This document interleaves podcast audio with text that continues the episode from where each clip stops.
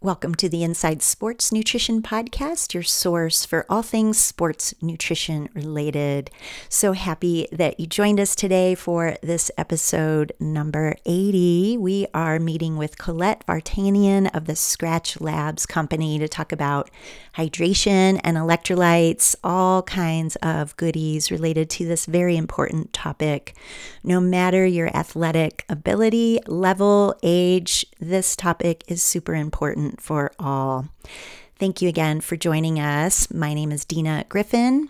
I am the co host of the show alongside Bob Seebohar. We are both registered dietitians and board certified specialists in sports dietetics with combined professional experience exceeding 40 years. We're here to help provide translations of nutrition and sports science to real life, give you interviews with a variety of experts and athletes where you enhance your knowledge and bring a fun nutrition conversation to you each week.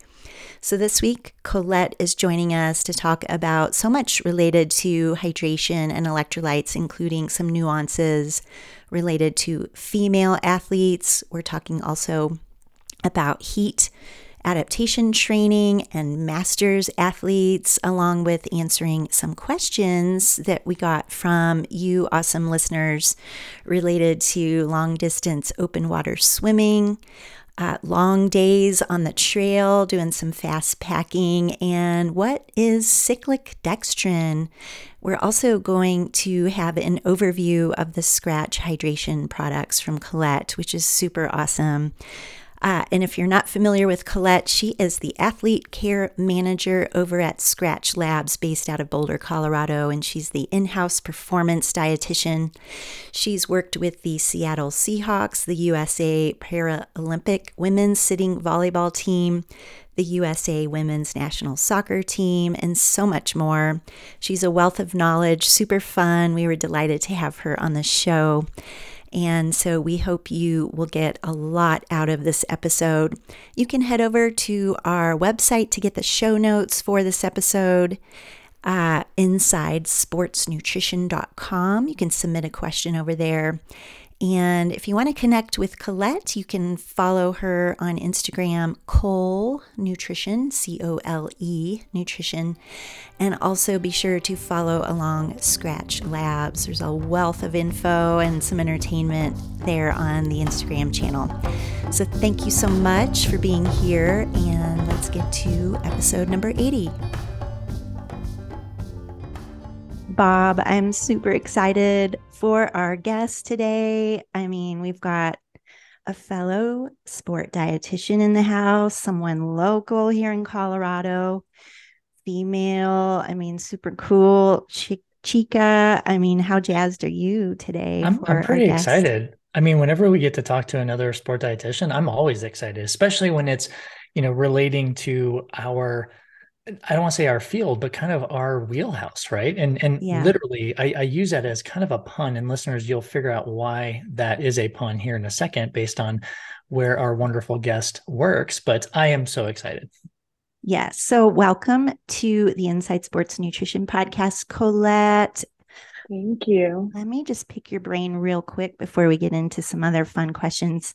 How did you start your day? Because as we're we're recording this, it's mid morning kind of middle of the week ish. So just curious, did you have like a, a loaded, loaded, hearty breakfast, or how do you like to start your day, and how did that unfold today?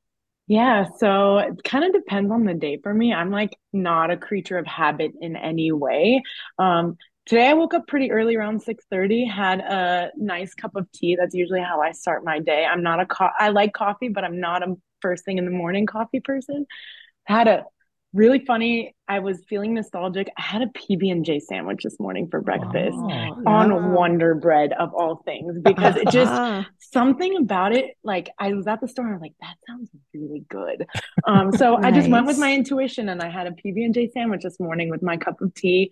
Got to sit on my balcony enjoy the beautiful colorado weather we're having. Um, i love it right now um, so that's kind of how I started my morning, kind of did a little bit of nutrition reading and getting started on my day. But that's really how my day went this morning. That's awesome. It's so interesting to find, you know, some of us do have routines, some of us don't. Some of us have tea, some of us coffee. Like I love the fact that you just kind of went with your instincts this morning. And I I think that boy, the whole Wonder Bread PB and J, I mean, that even brings me back to my childhood. I'm like, oh yeah. And I listen, and, and Dina knows this too, but I still can definitely put down some PB and J sandwiches oh, yeah. on on any type of bread. I have witnessed yeah. this. It is quite enjoyable to uh, experience as a viewer. Yes, you just need a lot of peanut butter. Whenever you hang out with me, you, you always need a lot of peanut butter. Yeah, I will say through my career, I became an expert PB and J maker um, through collegiate sports. I will yes. thank yeah. my mentors for that, and so I know how to make the perfect oh. PB and J. And so sometimes that's what your morning or your afternoon calls for, and yeah. you just go with that intuition. Absolutely. Totally. What, what a what a great segue. Can you kind of because I know you've been at and actually before I segue this, listeners, you may know like when Dina said Skratch Labs here in Boulder, Colorado, you may have recognized that name because one of our first wasn't it one of our first episodes dina was actually interviewing the founder and owner Allen Lim. So he that's why you might be like wow i've heard of this Skratch Labs before. And it's it's such a joy to be able to talk to the sport dietitian at Skratch Labs. So colette why don't you take us through because i love this just fascinating question. Like how did you even get into nutrition sport nutrition? Why why did you want to do this yeah, that is an interesting question because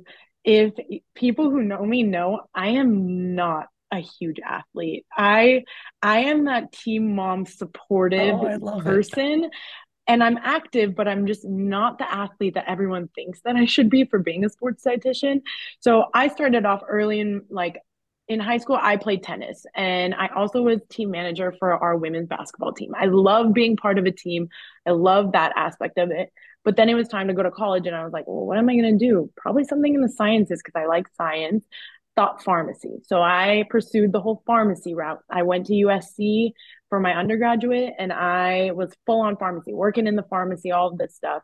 Um, weird opportunity in one of my nutrition classes to work in athletics and just have an opportunity to see what that was like. I was like, this might be interesting because I may never have this opportunity again if I become a pharmacist start working there.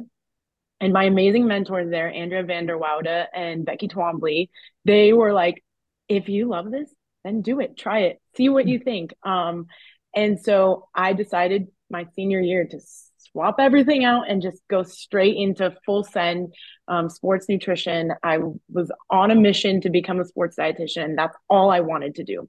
Wow. So went through that went to the university of oklahoma for my coordinated masters and i also did a master's of science at the same time so that i could get some research experience.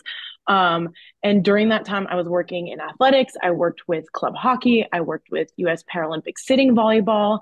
Um, i did a bunch of stuff just to get more experience because i just was so excited about what I wanted to do. And there was nothing that could change my mind about being a sports dietitian. Wow. Um, and I know there's a lot of challenges to being a sports dietitian, and I faced those. I finished my schooling right before the pandemic. I got my RD license February 2020. Oh so, my gosh. Wow. I'm not, I'm excited to get out there in the workforce and there's oh. nothing. There's oh. nothing. Oh Everything's shut down. I'm like, how am I going to follow this path that I created for myself? What am I going to do? I was very lucky um, being connected to CPSDA to do the SNP fellowship. Mm-hmm. And I got to go and work with um, Lindsay Langford at St. Vincent Sports Performance. And she was amazing. Her and Anna Turner really changed my perspective. I thought I was going to do collegiate football, kind of the mm. team sport thing. I was at the Seahawks for my internship. I got to do all this really cool stuff, but they showed me a different side working with triathletes, working mm. with endurance athletes, working with cyclists, um, uh, working with all different kinds of sports. And so my eyes opened up. I was also that person that said, no female athletes. I I'm not ready to work with female athletes. Oh, okay. I think we're I'm very I know what it felt like to be very impressionable at my age, and I was afraid to do the same thing. Mm. Um, they opened up my confidence and said, You know how to speak to these girls. You can yeah. speak to them. You understand what it's like to be a female. Um, don't pigeonhole yourself into one thing. So did that for about a year. Um, and I got really lucky to land a job at Skratch after that. And I've been here for two years and I get to do really, really cool things all the time. Um, so, really unpredicted path. I did not think I would yeah. end up here. Um, but I'm so thankful because I love the endurance population.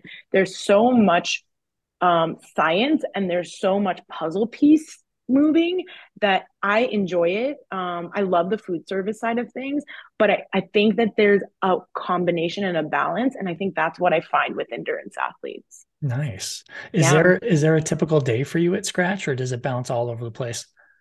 all over the place. So yeah. my formal title is athlete care manager. Um, that kind of just makes me in charge of all our athletes and making sure that they're taken care of mm. and that they're thought of when we're creating products and when we're marketing products and when we're introducing new things.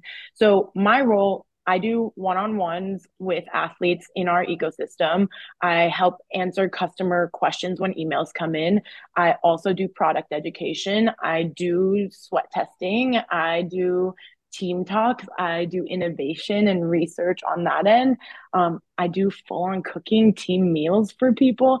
So wow. I'm all over the place. I go to wow. events. Um, not one day looks exactly the same for me. Even yeah. in my in office days, I am all over the place. And my coworkers can attest to that. Like, yeah.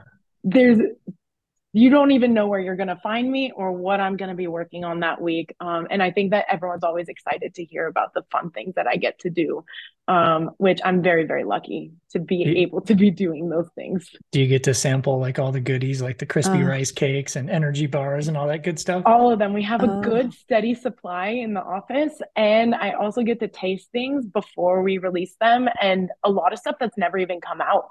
Um, so I get really lucky to be part of that innovation process and really get to take the athlete's voice and bring them things that they're asking for. Um, and that's been really, really cool for me to be part of that process for a, a sports nutrition company because a lot of times we go to those companies and we're telling them, hey, we want this.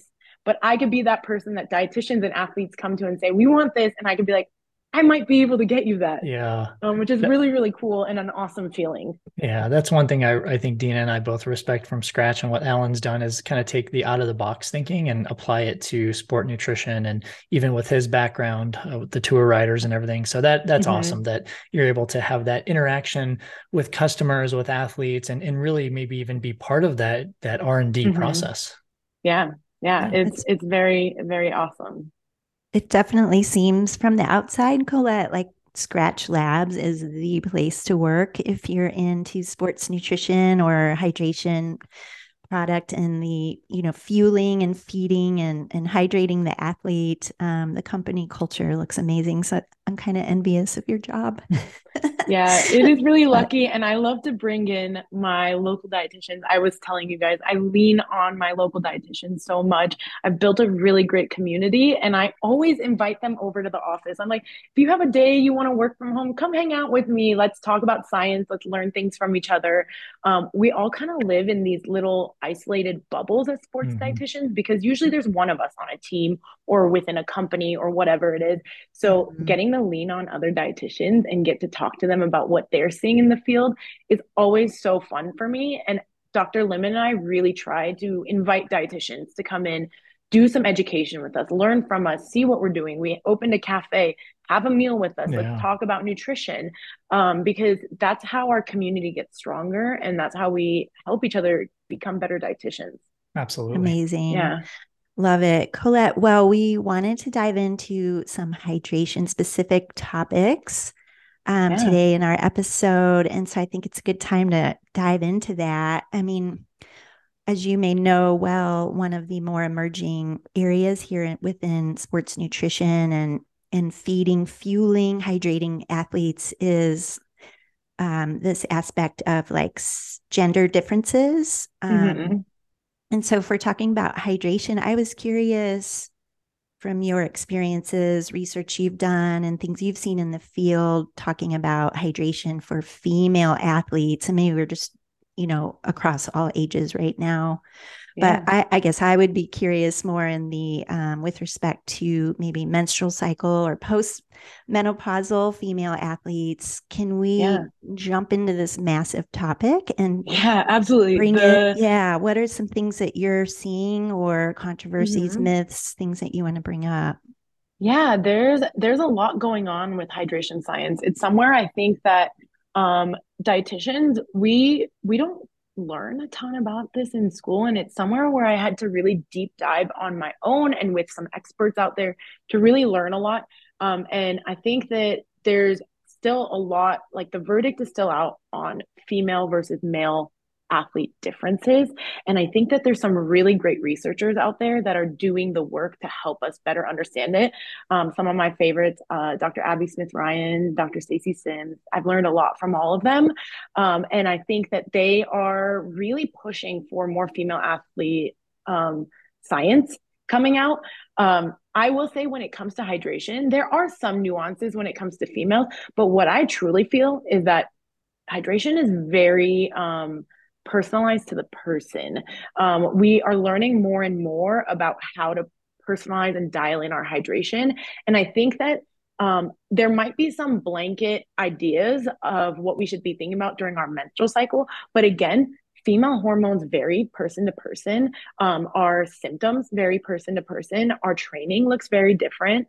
Um, and so I think being aware that all of this is just um, blanket ideas and not quite this is what every female athlete should be doing, I think is a very important standard to set because I think that we should, as athletes, not be comparing ourselves to anybody else and focusing on what dials in for only our bodies. Um, but I've been having a lot of conversations about menstrual cycle with female athletes lately, um, understanding our menstrual cycle better. And also, are we like, I ask questions like, are we even tracking this? Do you understand what's going on? Do you even understand what the phases look like? Um, because those really make a difference. And then having athletes track their symptoms because um, if you are not dealing with headaches or you're not dealing with overheating, those should not be issues that you're trying to solve. You should try to solve the issues that you actually do have. Mm-hmm. Um, but I will say, when it comes to the menstrual cycle, there's two major phases. You have your luteal phase and your follicular phase. Your um, estrogen is right. So basically, when when it comes to your menstrual cycle, you I would say the start of your cycle is your period. Um, and so your start of your cycle, you see estrogen slowly increasing. And what we see there is that as as estrogen peaks, um, just before your ovulation, so that's about two weeks into your cycle, um, you may see um, increased sweat rates. So your body temperature is potentially raising. Um, and we're seeing that estrogen acts as a fluid retaining hormone. So we're seeing that there's some changes in hydration. Um, a lot of times earlier on, I really have athletes. I think that athletes should be focusing on hydration all parts of the time. But if you are experiencing symptoms that align with some of this fluid retaining or you're noticing that you're overheating more, then we want to make adjustments to your your nutrition and your your hydration protocols because those want to be things that we want to mitigate. As we ovulate and we move on into our cycle back to getting ready for another period um, what we see is that progesterone is starting to rise and that acts more as a diuretic. So you may see a lot more loss there. You may see um, increased fluid losses is usually what i notice. But everyone again very different. So I always recommend before you even get into trying to customize for your cycle, track your cycle, figure out what it looks like, figure out what your symptoms look like, because that's probably the most important thing. Um, not to say that, but um, I would say also um, we are noticing things uh, when it gets later in our cycle with it being harder to cool our bodies down. I think that's the biggest part to hydration is what's happening with your core body temperature. Um, I think that's something that not a lot of us have explored. We understand, we hear this information, core body temperature, core body temperature. What does that mean? Um, in the past, it was a very invasive uh, way to figure out what your core body temperature was. Um, and you guys can all imagine what I'm talking about. Um, yep. As dietitians, most of us know what that means. But there are now devices that help us measure core body temperature externally, which is really nice. Um, but I do think that what we see with females is that our core body temperature is fluctuating a lot because our hormonal cycle is changing day to day. We are not like men where we have 24 hour cycles, we have 28, 30 day, mm. 35 day, depending on the person, what their cycles are like. So every day looks very different for us. So um, I have some athletes who take their temperature every morning. Mm. Um, they want to see what their, that helps not only to understand where they are in their cycle, that may affect their nutrition and their hydration. But they also might be thinking about things like, um, where's my core like body temperature at? As we progress through the cycle you may see slight changes like 0.5 celsius changes in your cycle. Um, and that could mean that you're starting at a hotter temp. And so cooling is going to be very important for you. Um, as we age too you were talking about moving into menopause um, as we age cooling down becomes much harder um, it becomes much harder for females and we experience things through menopause like hot flashes and night sweats and all of those things. And so cooling techniques are going to be key for all athletes but especially if you're experiencing those symptoms. Um, that's what i really see a lot of. Um, and then when it comes to cooling techniques, there's tons of different stuff out there now. Um, some people are doing um, cold ice slurry drinks before they get started with exercise. Some are doing it before bed if they're experiencing hot flashes and like night sweats. Um, I think that there's a lot of different ways. We've done things like game readies with um, with ice bath, basically the game ready is an ice bath that has compression. We put those on athletes sometimes um, if we need to. Um, but I also think heat training can help a lot of athletes who are struggling with their sweat or their sweat concentration or their sweat rate to better normalize their sweating and their core body temperature no matter what environment they're in. Um, I don't know how much uh, you guys work with athletes on heat training. It seems kind of weird because we're not like I'm not an exercise physiologist, but luckily with the help of Dr. Lim, I've learned a lot about heat acclimatization and how to help athletes get better at that and what to do, especially when living in Colorado where the temperatures are all over the place. And usually we're training in cold weather.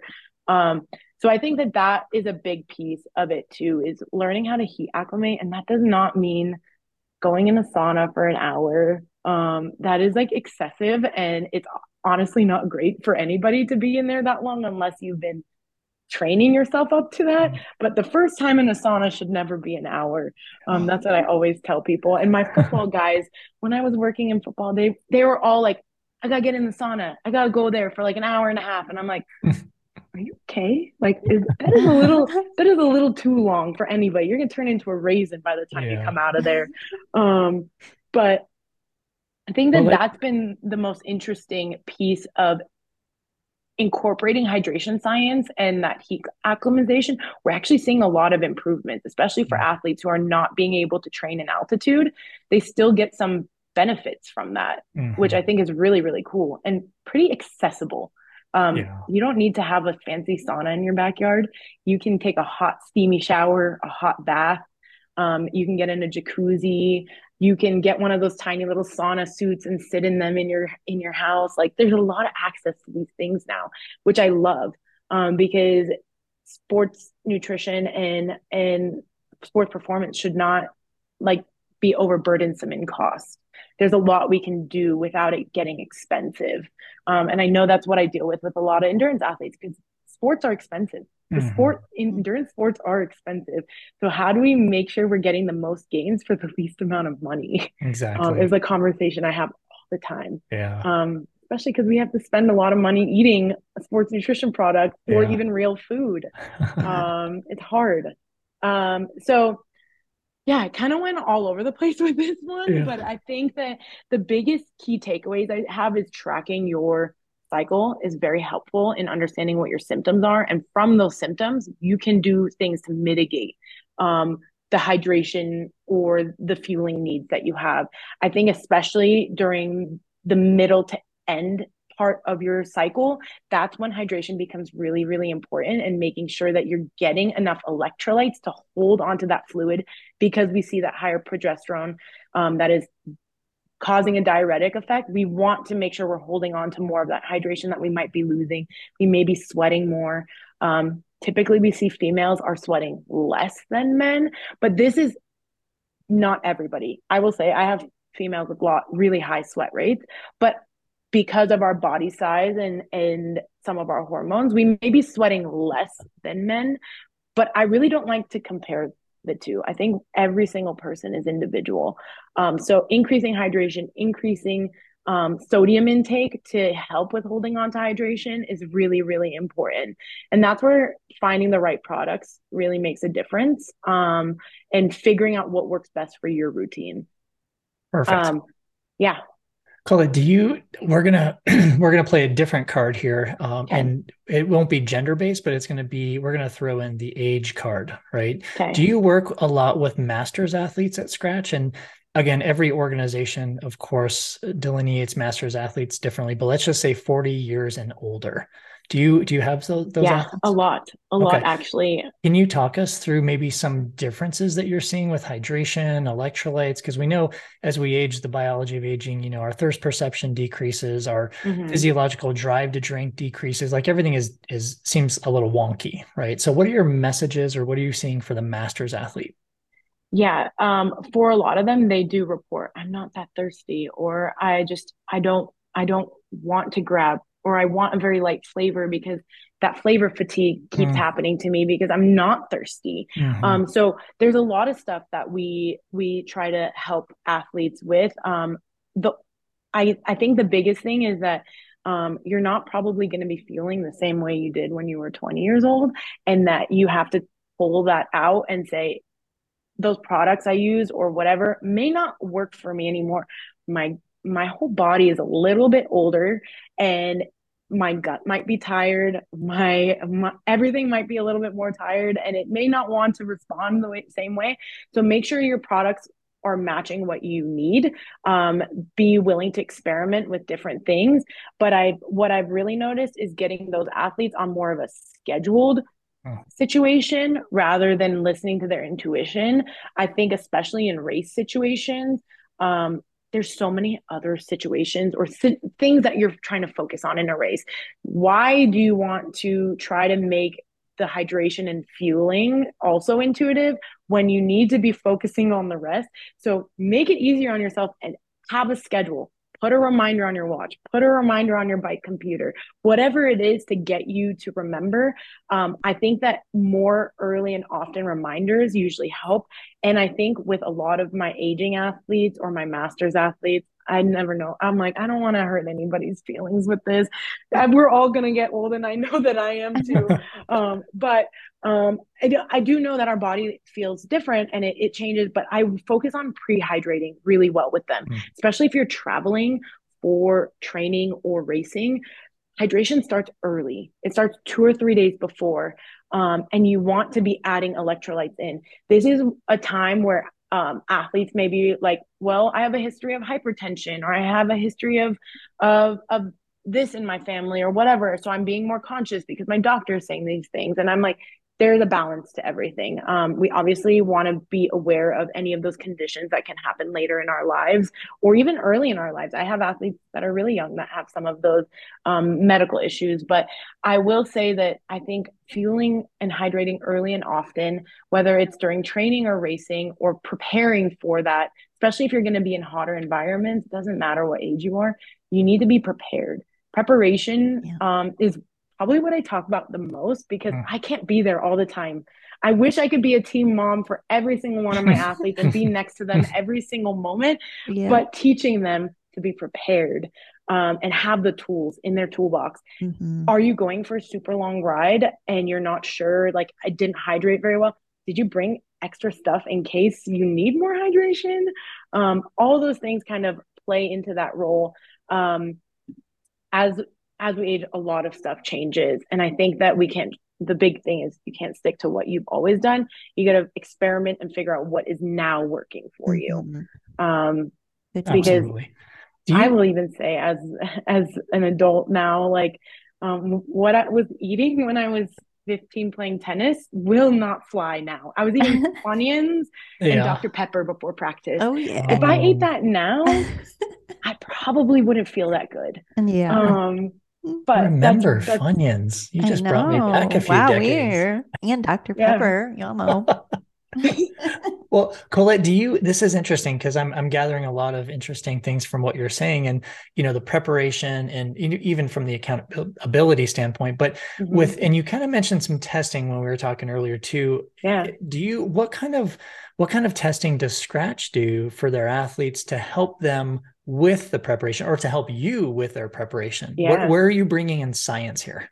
Yeah. So hydration is like the testing is is has been around for a while, but it hasn't been as accessible. But what we know is that your sweat is not just water, there's electrolytes in there, right? And 90%, or I would say a large portion of those electrolytes are going to be sodium.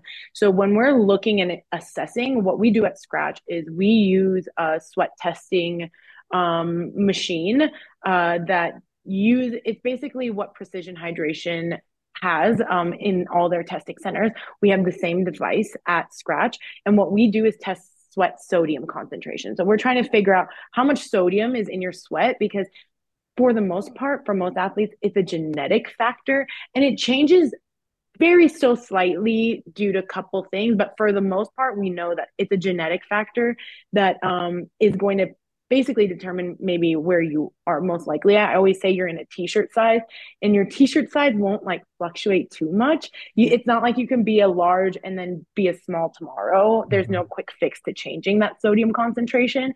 But what does change a lot is sweat rate.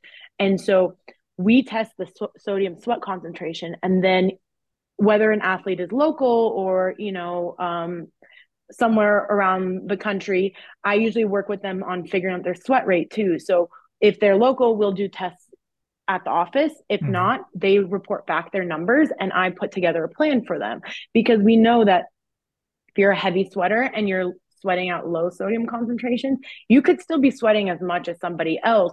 It's just figuring out what that balance is for you. And the funny thing is that before all of this stuff, um, Dr. Lim was using titration equations to figure mm-hmm. this out. He was putting different amounts of sodium in bottles and just weighing athletes before and after workouts to try to figure out what was going on and why everyone responded to a different sodium concentration in their bottle.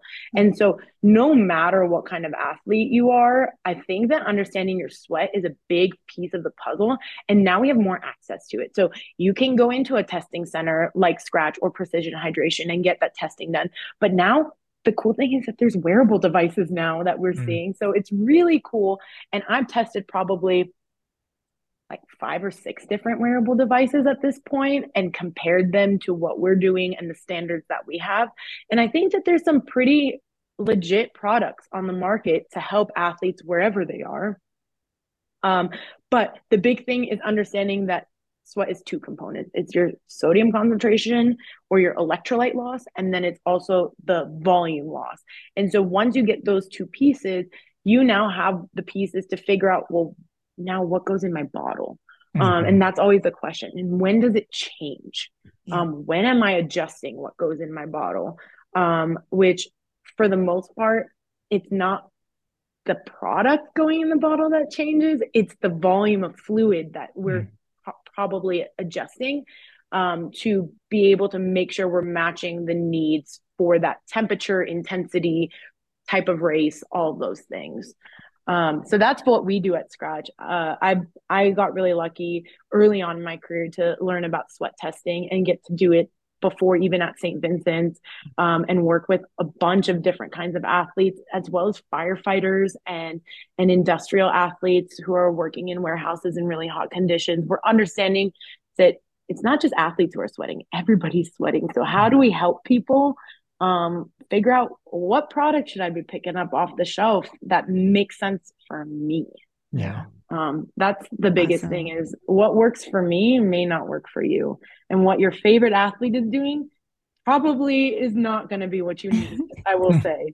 Um, so getting the doing the digging on your own and you can experiment by just trying different sodium concentrations and weighing yourself in and out. Um, it doesn't have to be a device. It doesn't have to be a fancy test. Um, I think that there's a lot of actionable items you can just get from doing some sweat rate testing. Yeah, that's huge. Those educational pieces and steps mm-hmm. that we mm-hmm. can take to really then further understand what our own bodies need in the various yeah. situations. Um, yeah.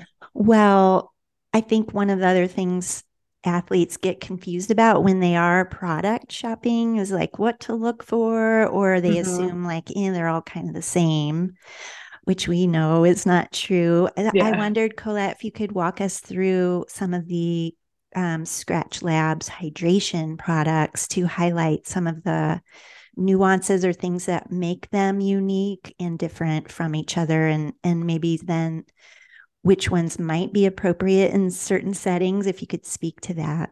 Yeah. So I think the biggest thing is no matter what product you're using, there's a couple things you're looking for. You're looking for obviously it needs to go in fluid. It needs to go in water. Um, so whatever, if, whether you're getting a powder or a bottle, like it needs to have some volume of fluid. The second thing is electrolytes, and you want to make sure that the main electrolyte that you're focusing on is sodium because that is what's impacting hydration when we're exercising. Yes, we have other electrolytes that we're sweating out, but I always say that um, there needs to be some present, but for most athletes, we're getting enough through the foods we're eating. And I think that um, it's really dependent on the person. If we're seeing the lack of hydration even after sodium replacement, then we kind of dig into some of the other electrolytes and figure out what's missing. And then the third thing is there, there should be some sort of carbohydrate present because carbohydrates assist with making sure that we stay hydrated. And for a lot of endurance athletes, it's just one less thing to worry about as far as getting extra calories in um, because that is always the hardest is I can't eat enough. Okay, well, can we get some of that through liquid? Now we understand that liquid fueling works. Um, and so being able to have that as part of your toolkit is really important. When you're thinking through the Skratch Labs products, I would say they vary in different saltiness because we know that not everyone is sweating the same amount. And they also may have different needs depending on what they're going to be doing. So from the bottom, lowest in saltiness, we have clear. Clear is our newest product. It is meant to taste like water, which is really great for anybody who either has a hard time drinking sports drinks because they don't like the flavor, or there's someone who just is always craving water and cannot get themselves to drink a sports drink, not because they don't think they need it, but just because like they're always wanting that water flavor. So clear is really great for that. It has the lowest amount of sodium, which is about 270 milligrams, but it can be buildable. That's what I love about it is if you need more salt and you still want it to taste like nothing, you just add a couple scoops, get it to what you need.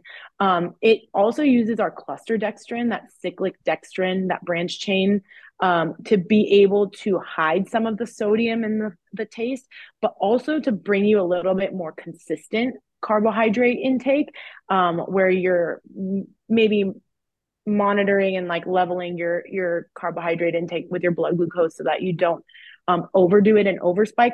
So sometimes I find this to be a great product for like pre-hydrating or if you need some hydration but you're not being super super active it's not going to spike your blood sugar like uh, something else that we typically are using for during exercise but plenty of my athletes use this for during then we have I, this can i stop you real quick it. i'm sorry to hijack yeah.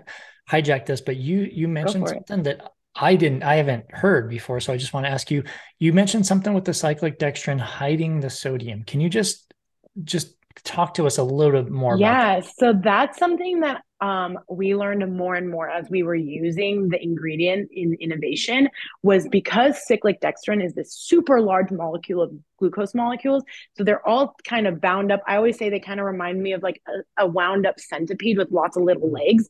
Um, those little legs are pulling off one at a time with the slow release. But with it being such a large molecule, they're able to hide things like sugar hmm. flavor as well as salt so it doesn't taste as salty um, and i think that's really important because sometimes stuff tastes super salty to people right. and also using sodium citrate mm. also reduces the salty flavor of things. So we use a combination of those so that it tastes very light. Um, that and that's so why cool. If you use super high carb mix, you'll notice it's not a super sweet flavor, but it has tons of calories. Mm. And it's because um, that cyclic dextrin also doesn't break down in our mouth. It doesn't use amylase to break down. So you're not getting that sweet taste in your mouth. It's it's breaking down once it gets to your gut, mm. um, which I think is really helpful. Um, and so if you're someone that has to use a really high sodium product and doesn't like the taste of the saltiness, what I end up doing is putting a little bit of this in or maybe some of my super high carb to mask some of that flavor. And it actually works pretty well for some people who are like, oh, this one tastes like ocean water. I can't yeah. handle it. um, um, and so that's kind of where the cyclic dextrin comes in and how we use it to innovate something different. Um, our standard base of the line product is our sports hydration mix that has 380 milligrams of sodium regular um, simple, supposed to match what you're losing. Most average athletes are losing in their sweat.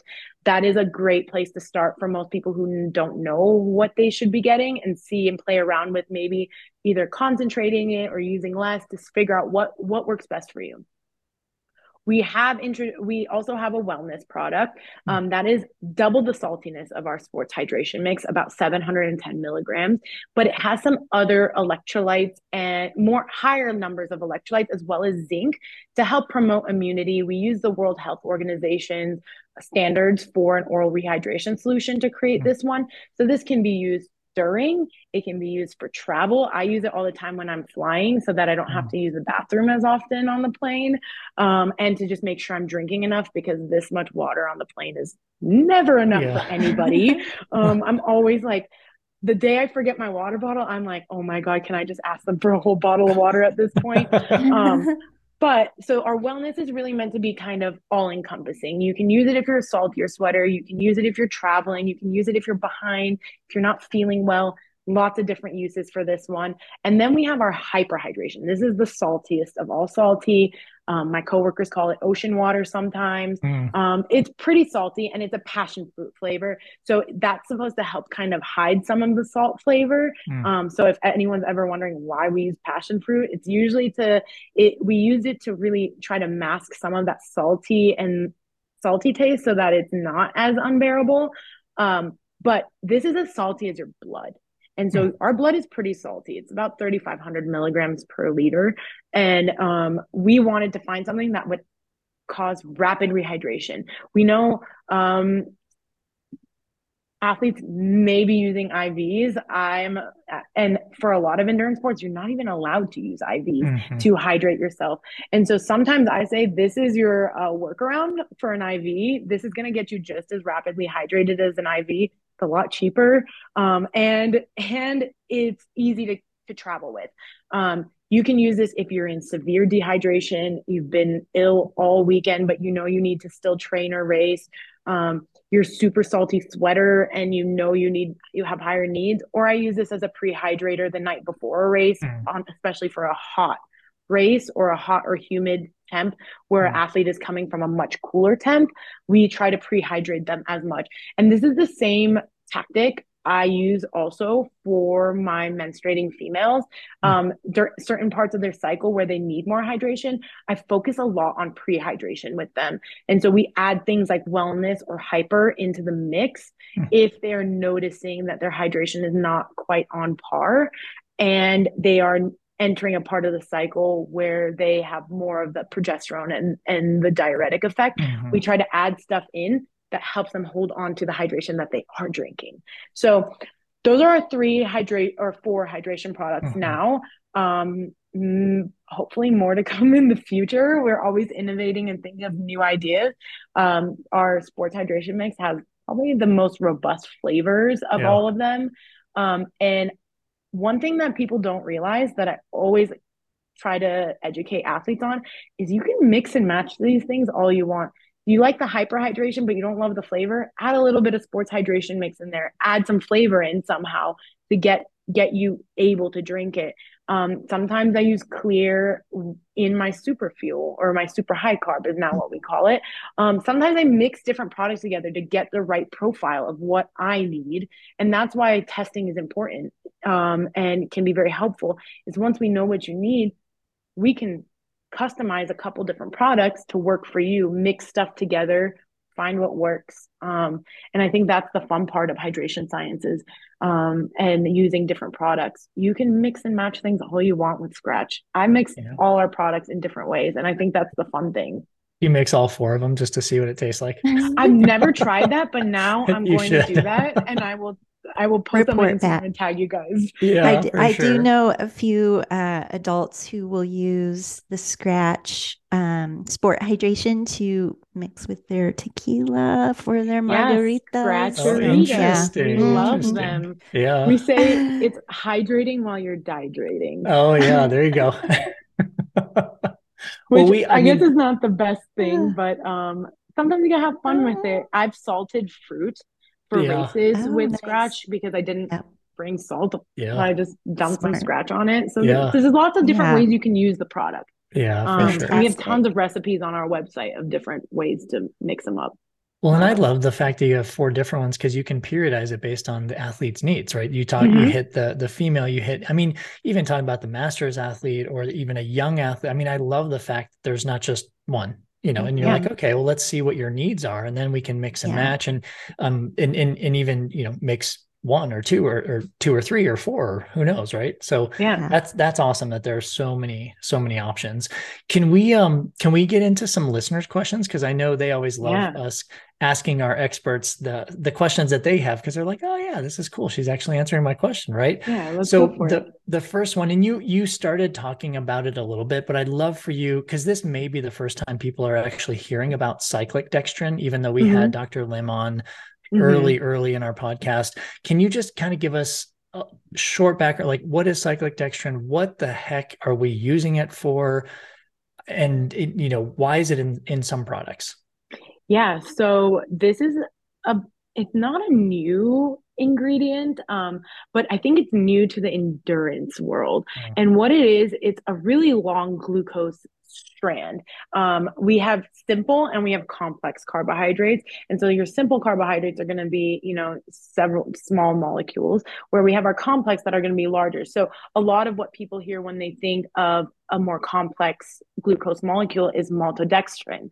Maltodextrin is multiple chains of glucose molecules, but they release all at the same time, which for some athletes may not feel the best for their gut, um, which, and some athletes do perfectly fine on it. And so it's very per- personal preference. Um, cyclic dextrin is slightly more complex than that. It's 80 to 100 glucose molecules in a strand. And what they do is they bind up and they wind together and they have little legs, basically, is what I consider them. And basically, they're branch cyclic uh, sugars. And so with the branches, they all pull apart at different times causing almost like a slow release.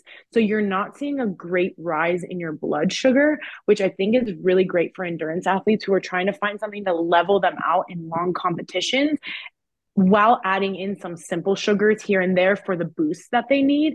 But you always have this steady background going of a carbohydrate that keeps them fueled and going for a lot longer. Um, with that cyclic dextrin, it's also very light in flavor. Um, and we're seeing it used as a fuel product prior to this. The only place I had ever seen it being used is in weightlifting and bodybuilding. Um, that was the community that was using this product in mm. bulk before it got into endurance sports. It's derived from corn um, and it's pretty complex. So I think that it's a really great solution for people who have GI issues but still know they need to eat something and don't want it to be very flavorful and they want it easy to get in to their system. It's relatively new. There's n- not very many other brands on the market using this product. Um, but I think that it's a great solution for athletes with GI issues, especially because it's very mm. light on the stomach. Awesome. Awesome. Well, it that sounds like good. some of your competitors might actually start using it now after they listen to this. I hope so. I mean, I hope that people start using it. It's a great ingredient. I yeah. think that um, maltodextrin can be hit or miss for a lot of athletes. And so yeah. if we can move away from that, like, great. Yeah. yeah. Uh, Colette, uh, one question that came in is specific to open water swimming and yep. longer distances. And this could apply maybe to other sports where we just don't have access to fluids. I mean, mm-hmm. when we're swimming, I suppose we could accidentally just drink the water in which we're swimming. That might not be a good idea, um, depending on bacterial counts and things. But do you have suggestions or, or guidance for those who might be in a situation, for example, an open water swim that's going to be two, three hours? Mm-hmm. How do they handle the hydration if they don't have access, like a boat that's following them or yeah. that many, you know, stops along the way? Yeah, this is where prehydrating becomes important again. Um, I cannot emphasize how important prehydrating can be for so many different applications. But for someone like this, I may say, especially if you didn't hydrate well the day before you are going to go do this long open water swim, let's get in some more electrolytes with dinner. Um, whether that means it's a sports drink, so you may want like the wellness or the hyperhydration or the high sodium hydration is what we call it now. Or you may just want to add more salt to your food, have a bowl of miso soup or chicken noodle soup or something salty with your meal. That can help a lot with prehydrating. But also, first thing in the morning, minute your feet touch the floor. I learned this from my uh, one of my mentors anna turner. She always says the minute your feet touch the floor you should be sipping. And you have that bottle next to you and you start sipping all morning no matter if you're going into the shower or you're running around getting your kids ready for for school and all that stuff. You just have that bottle in your hand the whole morning and you start pre-hydrating even more because you won't have that opportunity to hydrate during your event. So you need to do everything beforehand to make sure you're prepared so that's what I would do. Prehydrating, higher sodium, probably. Um, concentrate your fluids a little bit more so that you hold on to more of it. Um, especially because in water, you can't tell how much you're sweating um, yeah, either. True. So it's hard. Yeah. Good point. So here's another kind of Excellent. a curveball to the swimming one because now we're talking. The question was, do you have suggestions for multi-day hiking or fast packing? So this is talking specifically about 16 to 18 hour days hiking or fast packing. Yeah. So they're able to carry possibly but they're limited so how would you how would you respond to those hydration needs yeah so these athletes are typically trying to carry as little weight as possible which is helpful for them because they're trying to get through a lot quickly um, i always recommend um, that they bring some type of water purifying source with them because you may not want to carry the amount of fluid that you need, but you probably will need more fluid than what you pack with you. Um, so making sure that you have access to fresh water, whatever you're using um, to do that. But then also maybe bringing more highly concentrated sodium solutions so that you could use less. So like let's say you bring your hyper, but you don't need to you're not sweating as much or your sodium concentration that high you can use half a packet. And now you've you've saved space and you have a product that works for you.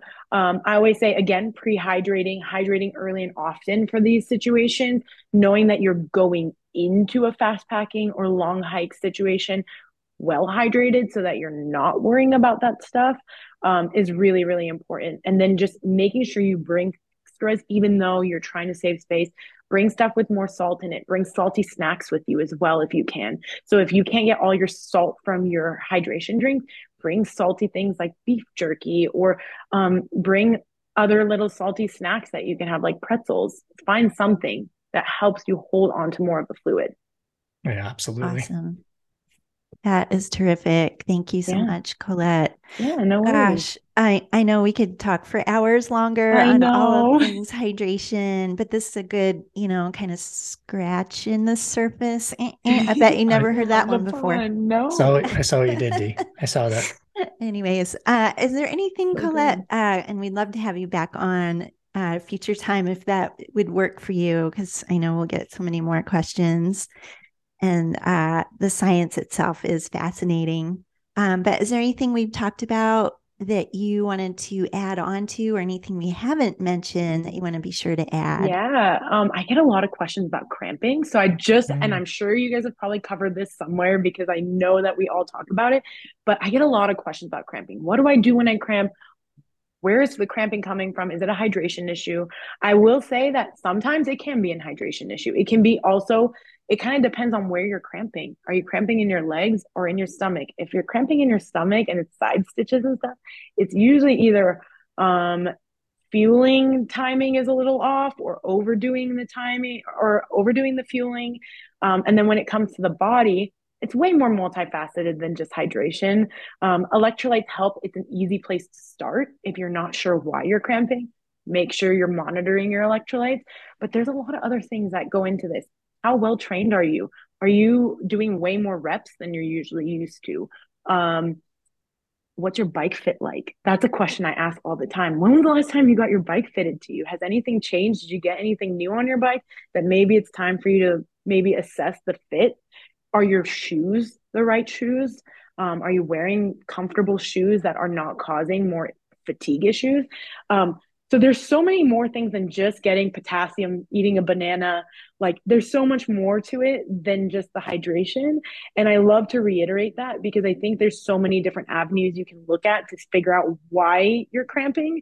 Um, and if you're still dealing with those issues, working with a sports dietitian to maybe cross more stuff off the list because we're all pretty well experienced in figuring out and diagnosing some of this stuff. Um, but there's a lot of things you can do on your own. Um, so that would be my big spiel that I always get questions about. And if you are experiencing a cramp, um, what we have seen uh, is using the gustofacial reflex and having something salty, spicy, briny, sour, have something. I've carried mustard packets, lemon, lemon juice packets, stuff like that for my athletes so that they could have something that just kind of like puckers them up and confuses the body, stops the cramp from happening. So always have something like that on hand too. It's never it never hurts. But those are the the things that I usually like to mention because that's a big question we get about hydration all the time. That's perfect. I, I love yeah. the mustard packet thing. And that's, I think that's very valid. And I've had some athletes use that too. And I know there's some products that we're trying to hit the market and they have hit the market, but I think just something simple like mustard is perfect, right?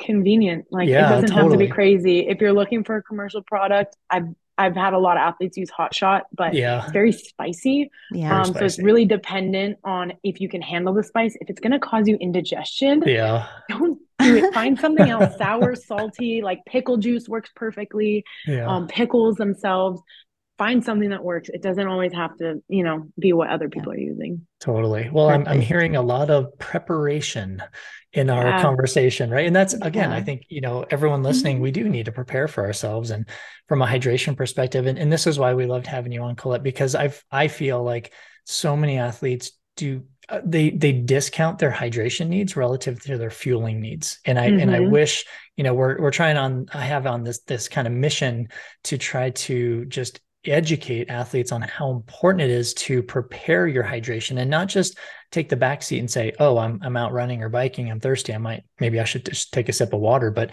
preparing for it. So thank you for all those wonderful yeah. messages regarding that. Yeah, happy yeah. to talk about it. It's the stuff I love I love talking about on the regular. So it's fun well, to get can, to talk to other dietitians about it. we can definitely tell your passion uh, for this for sure yeah. and, and, love that you kind of jumped into the endurance market. We would love to finish up by having our listeners get to know a little bit more about you with our high five questions. So we ask all of our guests these, uh, and and the the questions are never specific or uh, sometimes they're similar. But if you don't mind, and these are kind of rapid fire, we would like to ask you five questions to finish up. Are you game? Go for it. Let's do All it. All right. So the first question is beach or mountains? Beach. okay. Yeah. Cause you're an LA girl. Okay. Yeah. All right. Um, Colette, what is your favorite thing to do outside outside of being a registered dietitian at Skratch Labs? So like best hobby or favorite thing to do outside of our nutrition work? Yeah, well, I'm really into fashion and interior design, which is oh. very different than so I'm always browsing thrift stores and shops and looking at interior design magazines and all that stuff. So I try to dig into the creative side because it helps me stay sane on the science side of things. um, and that's always something that I've always enjoyed since I was a kid. I sew, I put things together. I craft. Um, that's the fun stuff to me. That's Amazing. fantastic. So cool to know about you too. Yeah. yeah. All right, number three, and this might be a tough one, but what is your favorite dish to cook? Do you have a favorite um, dish? Yeah, I have a favorite dish. So I am Ar Persian Armenian, so I grew up with a lot of home cooked Middle Eastern foods. Mm. Um, I will say that my mom's uh uh like stews are some of my favorite, and I still make them. And there's one that is made with lentils, like yellow lentils and tomato sauce, and Mm. that over rice is like one of my go-to weekly meals. Um, and I am obsessed with it. Sounds We might have to wonderful. see that recipe. I might just, I'll definitely share it, but maybe I'll just invite you guys over for a meal and feed There we go. That There we go. Is it is that on the Skratch Cafe menu yet, or how, how are we working Not that? yet. Maybe one day we'll get some Middle Eastern influence. Right now, it's a lot of Allen's Asian influence, which is equally as delicious. Oh, yeah. Right, right. oh Yeah. yeah, yeah. I love it. Oh, And I listeners, love- if you didn't know, just sorry, D, real quick, Yeah. there uh Skratch just opened a cafe in Boulder. So if you are in the area, you should definitely go check that out. Okay, Dina, go Oh ahead. yeah. Okay, well, we're on to number four. So when you're ending your day, Colette, do you have a wind down routine or a little ritual to get yourself ready for some shut eye? Yeah, I am really big on skincare routine. Um, and I think I kind of adopted that during the pandemic. I'm not, I told you guys earlier, I'm not like a routine person, but the skincare is always on game. Like I always like I have my like five steps.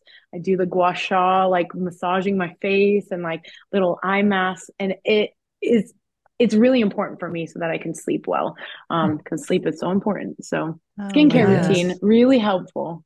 Cool. That's fantastic. I think that's the first time we've ever heard that, Dee. I know. I love Yeah, that. I love that too. I don't even Yeah. know what word you just used, gua sha or what. Sha. Evidently, Yeah. my skincare It's a it's a work. massaging technique like lymphatic drainage Okay. and it's supposed to be very helpful. I don't know yet. I guess I'll know in maybe 20 years. Okay. Yeah, We'll yeah. check back.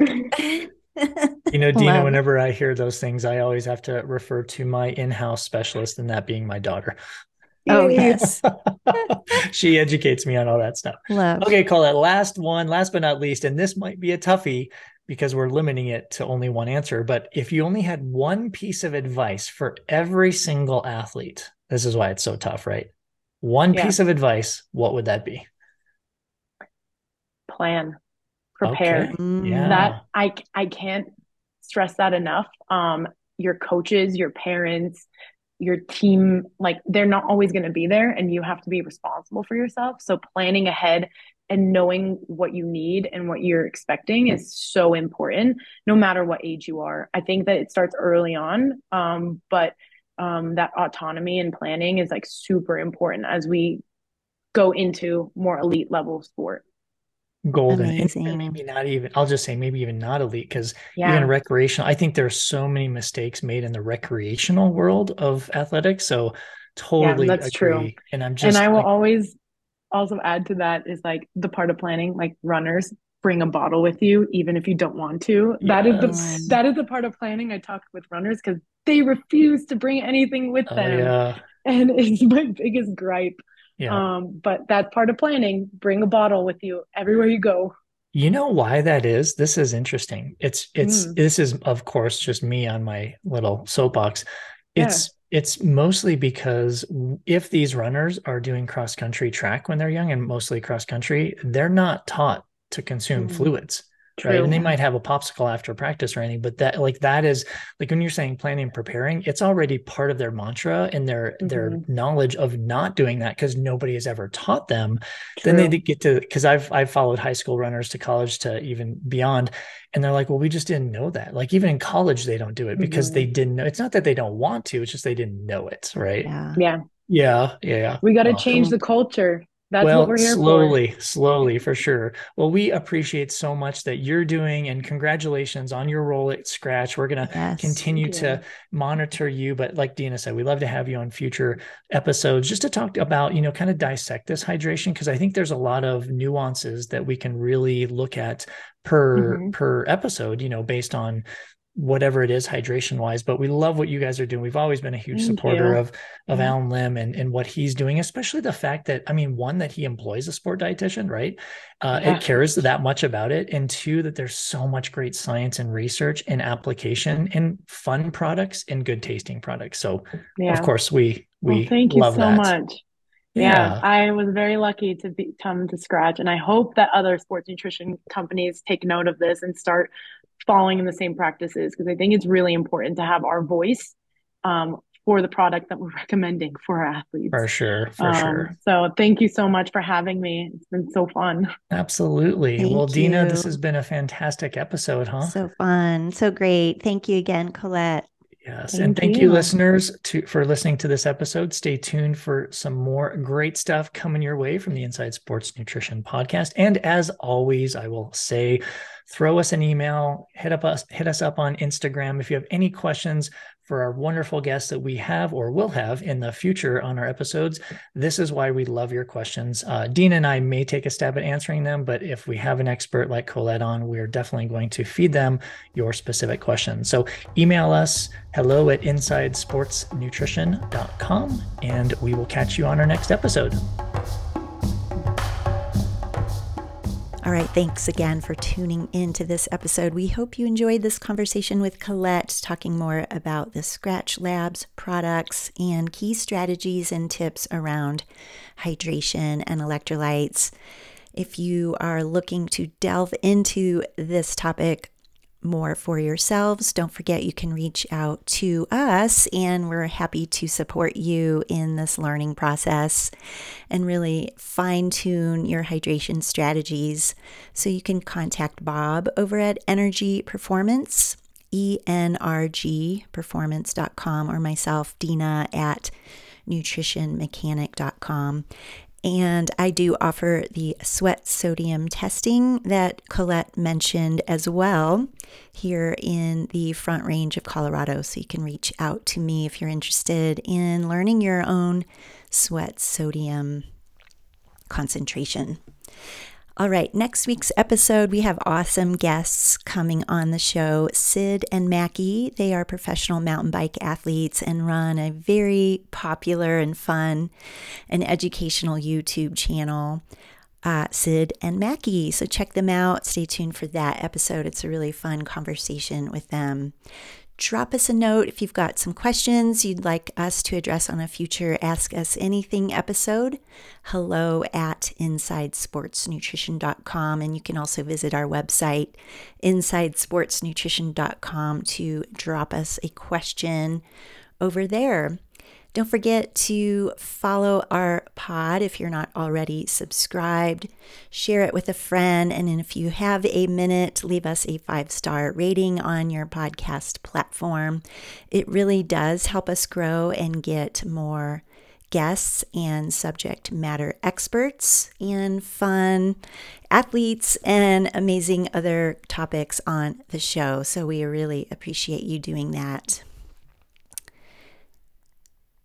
The views and opinions expressed on this podcast are solely those of the hosts and the guests involved and do not represent a replacement for medical consultation with your doctor. The information and opinions provided here are not intended to diagnose, treat, cure, or prevent any disease or medical condition. This podcast is for information, education, and entertainment purposes only.